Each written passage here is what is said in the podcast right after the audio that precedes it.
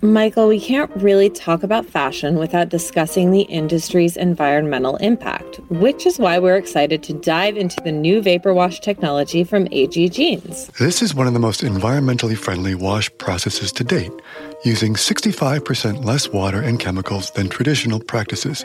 AG Jeans uses electromechanical shock to convert a mixture of water and wash solution to create nanobubbles which results in zero discharge. They have also done away with sandblasting along with harsh bleaching chemicals in favor of eco friendly laser processing. It's safer for workers and better for the environment.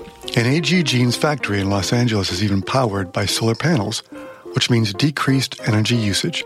Find out more at agjeans.com.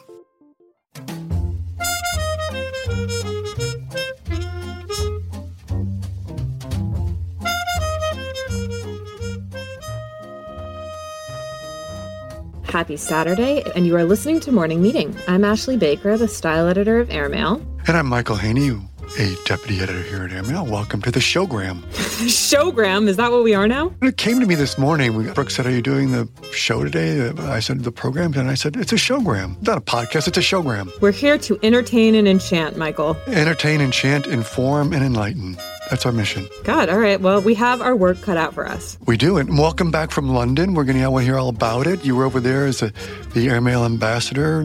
What do you got? How was it great? Was it great? I mean, I'm so high on a heady mix of adrenaline, white wine, and espresso. It's ridiculous. It's more fun than should be legally allowed in five days. Obviously, London is our spiritual home here at Airmail. Uh, we have so many fantastic, talented writers out of there. A lot of stories coming out of London all the time. Sound like everything was tipping over. So listen, I am recording recording live at the airmail office today, and because it's so echoey, I am sitting on a box of wine in a closet. I think that one of Chris Garrett's coats is right next to my head. Hi, Chris.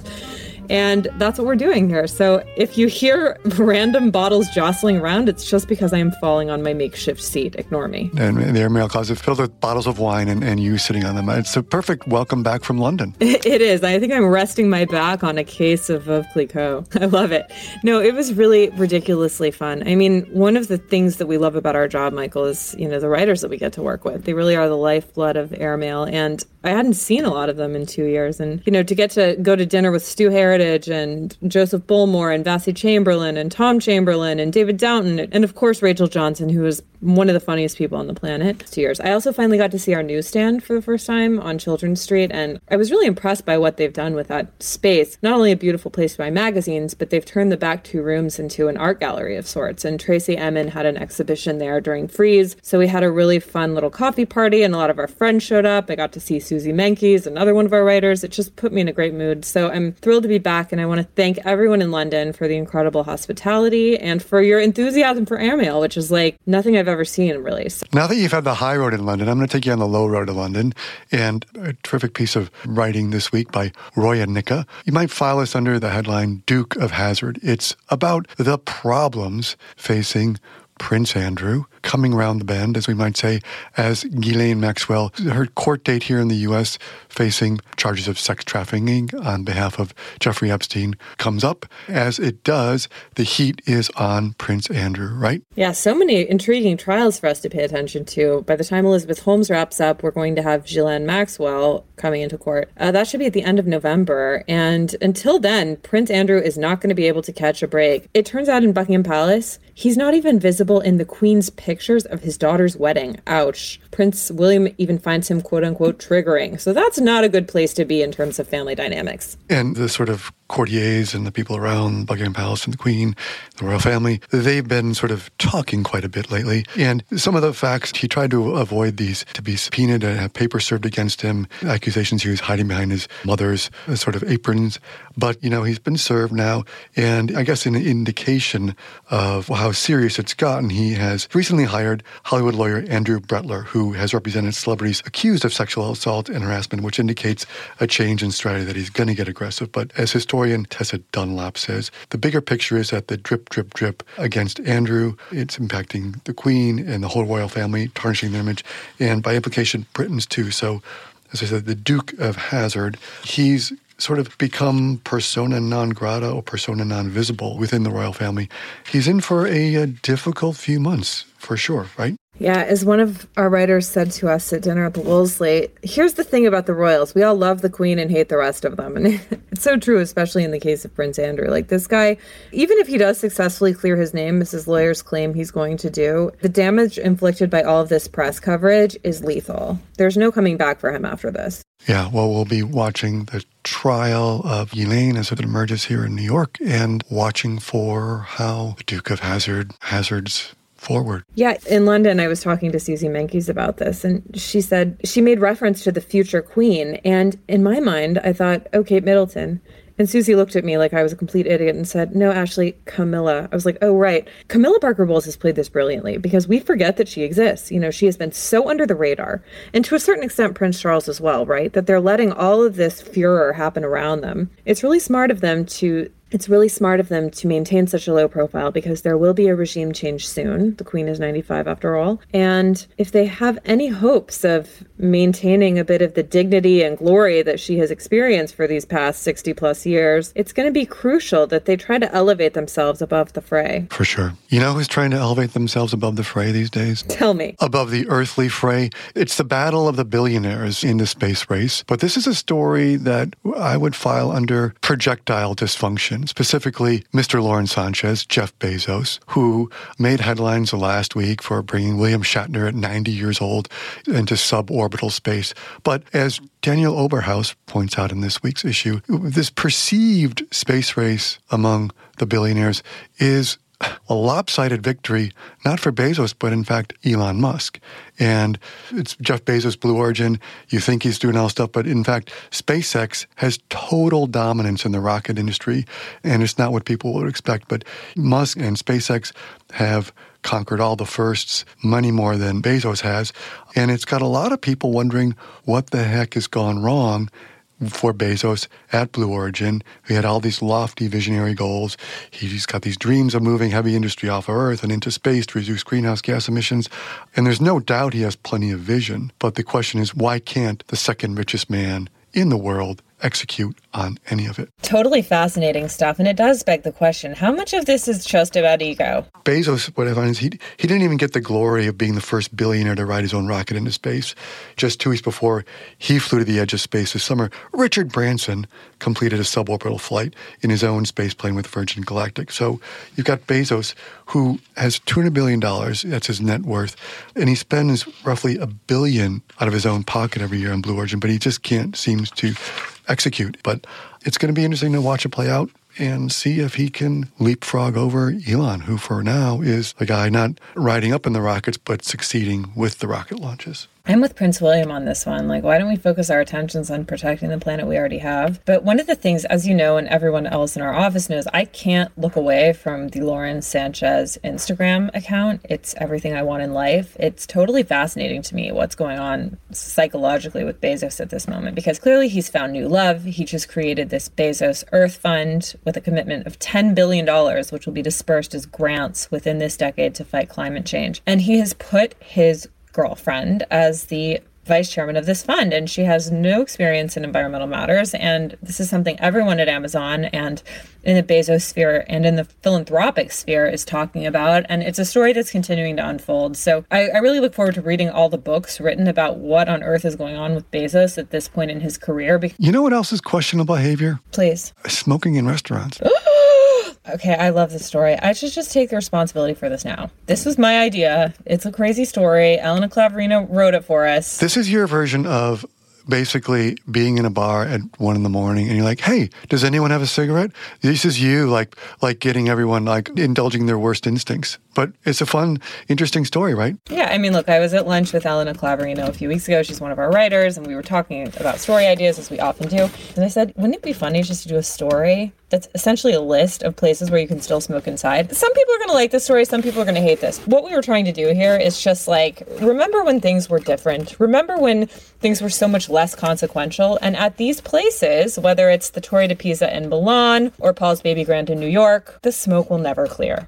No, you might call this story Tobacco Road to perdition. Michael, your headlines are on fire today. What is going on? Just give me a little context. That's all I'm doing. I love it. Put that in the ashtray and move on. Anyway, so those of you who are still smoking, We've got a list of all the places around the world where you can do so inside, presented without comment. For the record, kids don't smoke. For the record, Michael and I do not endorse smoking. As you know, we worship at the altar of goop and would never do anything or put anything in our bodies except for helpful, helpful adaptogenics. You know who else is not smoking anymore these days? Who? Or you're probably not seeing any smoking if you looked at the, the, movies across the last 50, 60 years, is someone we might call bland. James Bland. Uh, we've got a story this week by Camilla Long about No Time to Die, the latest 007 film with Daniel Craig. And she's saying, yeah, it's Bland, James Bland. And she's saying that the movie's good, fine, but she said it just felt completely empty of anything. And that she feels that Bond, for example, cannot now have sex with anyone for fear of coming across as gropey or too masculine, and that he's kind of been handcuffed in a way by how the times and expectations have shifted around him. So he's been kind of declawed and had his gun holstered, whatever your analogy might be. I mean, this is what happens when you kill your heroes. Yeah. She says it's a kind of this, he's been drained to the point of nothingness by fretful committees of, and that it sort of leaves her feeling it's a flavorless drip of nothing specific that won't offend anyone. But I think still Bond is Bond, right? Bond is still Bond. This is why old movies exist. If this one disappoints you, there are dozens to choose from. Exactly. Okay, Michael Graydon always says we have the best book reviews of any publication. Naturally, we wholeheartedly agree. And this week, Doug McGrath reviews Solid Ivory Memoirs, which is written by James Ivory. He's the 93 year old director, the Ivory and Merchant Ivory, and the ne plus ultra of literary filmmakers. But Doug writes, I love this. One thing he did not expect to find in the memoirs was so much talk about penises. And by quite so much, he says, I mean any. There's a lot of male genitalia in this book for many different reasons, and that's only one of the reasons it's such an intriguing read. Uh, yeah, and but also James Ivory and all those films. You know what I always think? I just assumed James Ivory was British, right? I mean, he's got that world he creates and all those, and yet here's a guy, as Doug points out by reading the book, he grew up in Klamath Falls, Oregon. So who knew? I mean, that's wild. I also didn't realize this that he had been tapped to direct Call Me By Your Name with Luca Guadagnino. Didn't know that. Ivory actually won the Oscar for Best Adapted Screenplay for the film, but he was for some reason ousted as the co-director. There had been disagreements about casting, et cetera, et cetera. So that's it's an interesting take. Well, also surprise is that The Remains of the Day, one of his biggest breakthroughs, was originally to be directed by Mike Nichols. So Hollywood is full of surprises as is our book review. Exactly. Doug, thank you for this fabulous review. And everyone, please read not only Doug's review, but also this book. It sounds completely fascinating and essential for even casual fans of film history. Well, Michael, you know we love a good sex scandal here on Morning Meeting, especially when it involves French politicians. George has a funny little item in his diary this week about Francois Mitterrand's funeral in 1996, which was attended by both his wife Danielle and his longtime mistress, Anne Pingeot. Turns out that there was a third lover in the room. According to a book just published by the Le Monde journalist Solenn de Royer, there's a woman named Claire who was 50 years younger than Mitterrand, and the two had a little quelque chose going on at the time of his death. It began as a lark. She was a student in Paris studying law. He was president. Claire wanted to meet him. She waited like a groupie, according to reports, near the entrance to the flat in the Latin Quarter where he lived part of the time. They met him, they had an affair, and she was also at his funeral. Who knew? There's a sort of well known photograph of his funeral where he's got the wife and the mistress there. But as this piece points out, you say that now there's a third woman who's appeared. But just want to note for the record, Claire, which was Mitterrand's nickname for her, was 18 when she arrived in Paris in 1984 to study law, and she was 50 years younger than Mitterrand when the affair began. So just when you thought you couldn't be surprised anymore by scandalous age gaps among lovers. Falls under spring winter romances. Indeed. She got her man. Yeah, no, uh, that's a memoir I'd read. I once saw Mitterrand in Paris. You did? Yeah, I was at La Palette, a little place over on the left bank, and he was sitting at the table next to me. Wow. Yeah. That's a good one. Having a little glass of wine in the afternoon. I didn't see Claire with him though, so. It's yeah, too bad. Your loss. that would have been a good one. I know, I know. What's your best celebrity sighting ever? Jackie Kennedy. What? Where was she? She was in line at a movie theater uptown on the east side years ago. What was she seeing? Oh, what were we seeing? I don't remember now. I equate celebrity sightings like bird watching. It's like it's like the rarest office that you've like Jackie Kennedy and you know just she was just in line with everyone else. New York is so weird. How about you? Uh, I went through security with Meryl Streep at Newark a couple months ago. It's kind of cool. I was like, "Huh, she looks familiar." It's Meryl Streep. It was a good one. And I saw Soon-Yi Previn in a fitting room at a sample sale. Speaking of Paris, can you tell us about the hottest new hotel in Paris? Ooh, I like this. Everyone's talking about this place. It's called Cheval Blanc. It's in the new Samara. So Samara, a lot of scandal and drama, but this is a new hotel that just opened last month. It's owned by LVMH, and as Alec Lobrano writes in this week's issue, it is the Louis Vuitton of hotels. And I'm not sure that Alec thinks that's entirely a good thing. The interiors were designed by Peter Marino. Am I allowed to call him our favorite leather daddy? No? Yes? No? I don't know. That's for the listeners to decide, for sure. All right. Well, he has a very specific personal style that we love. Anyway, it was designed by Peter Marino and the interiors are very sparse, very corporate, shades of beige, champagne. It's all very luxe and and neutral feeling. And Alec writes about yes, Paris has gained a hot new hotel that everyone wants to stay at, but also look at what we've lost. And in typical Alec Lobrano fashion, a story about a hotel ends up being a recollection of the good old days when he used to spend four dollars drinking white wine on the roof of the of La Samaritaine. But he gets at the heart of really what's going on in hotels and, and in the travel industry these days as people seem to be chasing luxury after luxury, what is lost. Yeah, it has the best views of the city, which are on the, up on the roof, the rooftop brasserie, as he said, which make Parisians of a certain age nostalgic for La Samaritaine, the department store you mentioned. But I, look, 72 rooms, loaded with amenities, one of which I thought you might appreciate, which is the hair salon run by Rossano Ferretti, who is Kate Middleton's favorite hairdresser. So, and they've got four restaurants, blah, blah, blah. It's loaded with the perk, but. It sounds great, Michael. It sounds great. But here's my contrarian point of view is I actually prefer to stay in a hotel that inspires me to get out of the hotel and go see the city. To me, that's the beauty of travel, right? If the hotel is too nice and you just find yourself ordering room service and watching television, doesn't that sort of defeat the purpose? All right, Michael. Well, we're going to delve into one of our favorite topics here on Morning Meeting, which is, that's right, film history. And our guest today is the one and only Mark Seal, the American journalist and author. Uh, he became a freelance magazine writer in 1984 and has since been the genius behind many of our favorite stories. Uh, obviously, was a longtime contributing editor at Vanity Fair, author of I don't know, 15 books, many books. One of our favorite books was The Man in the Rockefeller Suit, which was about the impersonator of the Rockefeller family. And then his latest is all about the making of The Godfather, and it is called Leave the Gun, Take the Cannoli, the epic story of the making of The Godfather. We love how AG Jeans has reimagined its production practices to make them safer for workers and friendlier to the environment. With a vertical structure, AG has been a leader in progressing manufacturing processes towards a more sustainable future with early and significant investments in ozone technology, laser finishing, solar energy, and most recently, water recycling. Today, AG recycles over 100,000 gallons of water per day with the goal to recycle over 50 million gallons per year.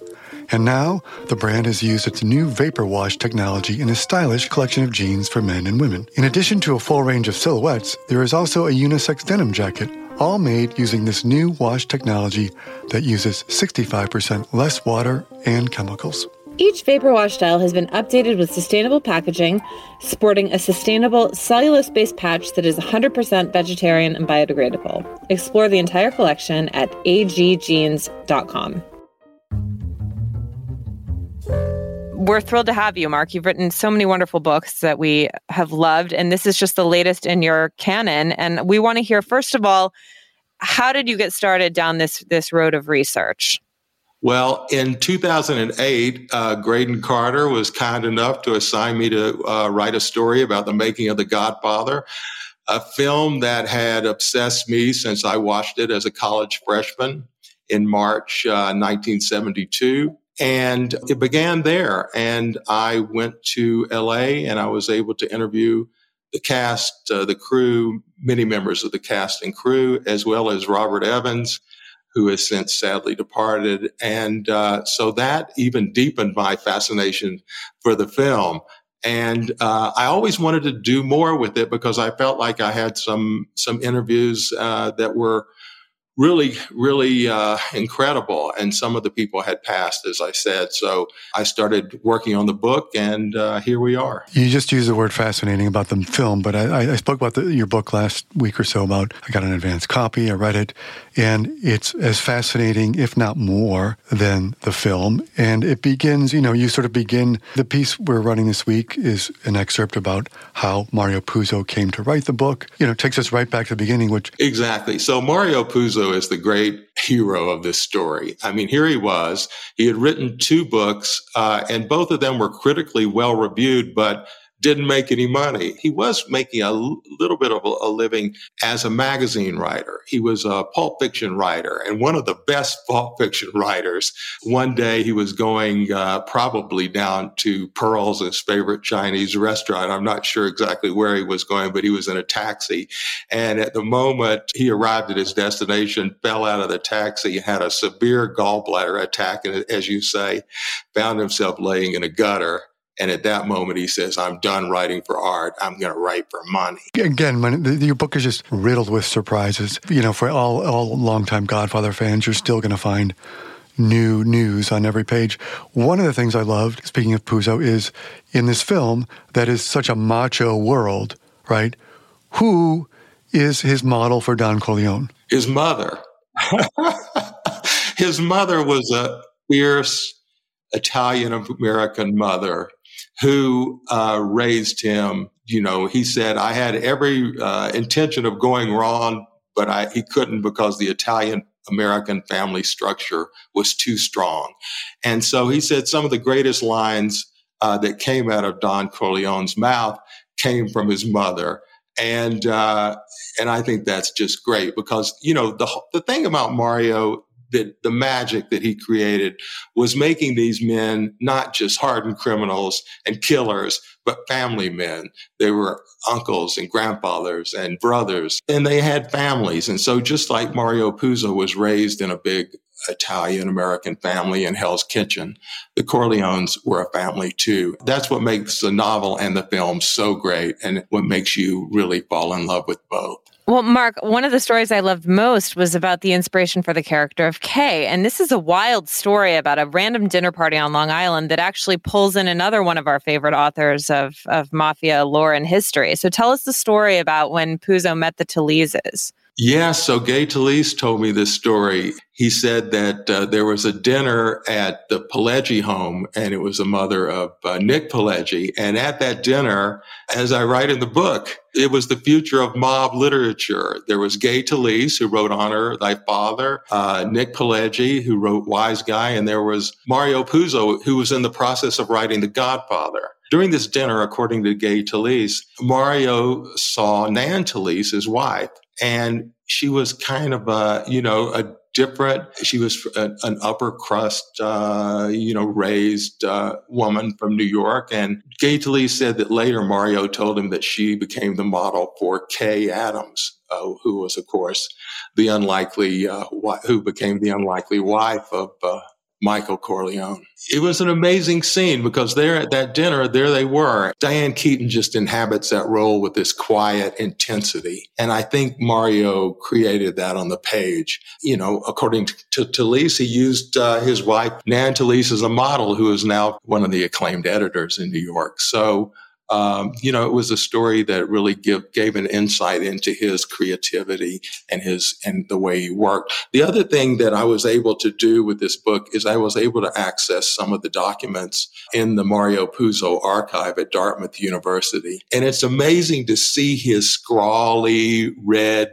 felt pen handwriting on the page because he was a writer who went by the seat of his pants, I guess. And he was, but you see these folders. He would write on these big fold manila folders and they were like index folders, you know, that you would store documents in. And he would just write scenes out. It's barely legible, but you can see the magic of it all coming together. Well, I was going to say, I mean, he's a character straight out of The Godfather himself. I love this anecdote about, you know, in July of 1968, he turned in his rough draft of the novel, not because he was proud of the work, but because he had no money and he had promised his wife and kids he would take them to Europe. You know, he ends up using that $1,200 to borrow money against, right? Yeah, he goes to gamble on the, the resorts of the of the Riviera. You know, he said it didn't matter that I didn't have any money, but I had a nice collection of credit cards. He later wrote, and he was able to get you know like eight hundred dollars advance or whatever on the credit card. So when he came back to New York after this trip, he was even more in debt, and he called up his agent or his publisher and they said uh, he was hoping to get an advance or maybe he would uh, she would pull a, a, magazine article out of her hat as she had done so many times before. And first of all he laughed and told them do not show this to anyone. It has to be polished. He left the rough draft of the godfather but they showed it to a publishing a paperback house. And the paperback house offered 400 plus thousand dollars. Well, you, you, I think you pointed out it was also a record for anyone who had paid for paperback rights at that point. He's all excited. What does he do? Like any good Italian boy, he calls his mother, right? He calls his mother, and she says, she says, uh, you know, you got forty thousand dollars, and he goes, no, ma, I said four hundred thousand dollars. And he, and he later, you know, he can't get any satisfaction. And he later says, uh, he calls her back he says, Ma, I told you it was 400,000. She goes, Yeah, I heard you. Don't tell anybody, she said. That scene of, you know, you've got Puzo trying to write his way into some money, and he's got all this research, and, and, just how you describe him, sitting in the basement of his Long Island home. He's got five kids upstairs making noise. He's down there on his typewriter banging this out. It's it's an inspiring story for I think for, for people as well, right? It is such an inspiring story. It's Horatio Alger come to life. It's a man who didn't, you know, nobody believed he would become a writer. Nobody gave him a chance, in, you know, that he would do this, and he becomes one of the greatest and be- most best-selling writers of our time. He created this family, the Corleones. You mentioned family a minute ago, and I also love your insight, and you know, is about the, the, the Corleone compound out there in Long Island, which Puzo modeled after who? It's believed it was after the Kennedy compound in Hyannisport. That's what's been said. Which I'm sure Bobby Kennedy really, really had to love, right? Exactly. You know, that compound, though, wasn't really 100% like you see it in the film. They, they built styrofoam walls, and I believe they built other styrofoam accoutrements to, to really make it that impenetrable compound. But again, it's a home. It's a, it's, you know, it's the family. It's the, the place where you see the wedding where he introduces all the characters so brilliantly. And so, yeah, the compound is another reflection of Puzo and later Coppola's insistence on making this family. You know, you, you mentioned not only having access to Puzo's archive, but as you say in the introduction, you know, you had a lot of new interviews. You had even access to sort of, I think, uh, Coppola's shooting notes on set and different diaries. What are the, some, some of the most surprising things you learned? Yeah, I was able to get access to a production meeting that Coppola held, and he had hired a court stenographer to record. And it shows his brilliance and his genius at creating this film. He was talking about these things in this meeting with his creative team that actually found their way into the film. Like at one point, they said, well, after, you know, Don Corleone is shot and Michael and Kay are coming out of Radio City Music Hall, it would be nice to show their confusion and, uh, you know, when he finds out. And maybe somebody said, well, maybe a hot dog vendor with, you see steam coming up. But Coppola says, no, I see an old phone booth and Michael's on the inside and Kay is on the outside, and you can see the growing distance between them uh, via the fog on the windows. I mean, those kind of things that he saw, just like he saw the cast before anybody else did. He saw Michael as, as Al Pacino and Sonny would be James Caan. And um, of course, most of all, Brando as the godfather who nobody wanted. Everybody thought he was washed up and finished. And here he is. He personified uh, The Godfather so much and won the 1973 Academy Award for Best Actor for his role. What I love about your book is it it completes it now, and and and it sort of like gives us behind the scenes by the the intimate access you've got, the new uh, interviews you conducted. It brings it to life in a way. It's like it's like going into the Sistine Chapel and getting a, you know, and getting someone to take you behind, you know, in, in, in into the sacristy and show you how the whole thing is, you know. So I really, it's uh, I can't rave enough about it. Thank you so much. I really appreciate you saying that, Michael. My pleasure. Mark, thank you again for joining us, and we're so thrilled to have you on. We really appreciate it. Thank you too, Ashley. Thank you so much. Okay, Michael. Well, in addition to recommending wholeheartedly a viewing of The Godfather, do you have anything else, any other suggestions for us? I do. I have one. It's a film that came out about a week before lockdown in the theaters, and it kind of got lost in the shuffle. It eventually ended up on your favorite pay per view. I recently saw it on Apple TV, where you can get it, Apple Movies. And it is, if you enjoyed Mare of Easttown, the Kate Winslet HBO Plus show that was on earlier this year that everyone loved, including you, right, Ashley? Yes, indeedy. You should watch The Way Back. It's a film with Ben Affleck. And what is great about it, among many things, is it's written by Brad Ingelsby, the guy who wrote Mare Easton. And in this film, in which Affleck plays a iron worker who is living separated from his wife, he's a semi-alcoholic, and he gets asked by his high school principal to come back and coach the high school basketball team. So there's a lot of the themes that Ingelsby even sort of like was exploring in Easttown, former high school basketball star, down on their luck, struggling, missing child. But it's beautifully written. Affleck gives a tremendous performance, and it's super taut. I just think it's it's a terrific film. As I say, if you enjoyed Mare of Easttown, you're going to really like this, I think. Marvelous. Thank you. And you, dear? All right. Well, some people are going to laugh at me, but that's okay. I know we have some Gen Z listeners who have never seen this movie, and it's incredibly good. Michael, when's the last time you saw The Bridges of Madison County? That would be the third of never. Uh, wait, seriously? I've never seen it. I'm not being a snob. I just never saw it. I think it came out and I missed it. okay. The fact that it's been 25 years since its release and you've never seen it, this is a tragedy that must be corrected immediately. I watched it on the plane back from London. I was sobbing in my seat for the last 45 minutes straight. It's this is such a good movie. It came out in 1995. It was based on the best-selling novel of the same name by Robert James Waller, and it was produced and directed by Clint Eastwood. He also stars in the film alongside Meryl Streep. It is incredibly well written, incredibly well acted, and a total heart wrencher. If you're looking for a sad but beautiful love story, I highly recommend it. I think it's like probably the best romantic drama, one of them of the last 40 years. Can I say that? 30 years? I don't know. It's just like this, like totally moved me, and it moved me when I saw it then. It moved me when I saw it today. It's all about you know the choices that we make in life and and how we prioritize the various people in our lives, including ourselves, and what the repercussions of that are generationally. So it's a fabulous, fabulous film, and it's also a nice way to transport yourself to the countryside of Iowa for a couple of hours. Done. Okay. I like it. You can watch it on Amazon. You can watch it on iTunes. You can watch it on United Airlines. It's up to you. All right, Michael. Well, on that note, thank you so much for joining us. We feel very fortunate to have such engaged and intelligent and generally extremely cool listeners. And we'd like to give a, a special thanks to our sponsor for this week's episode, AG Jeans. And Michael, will you please read us out? Absolutely.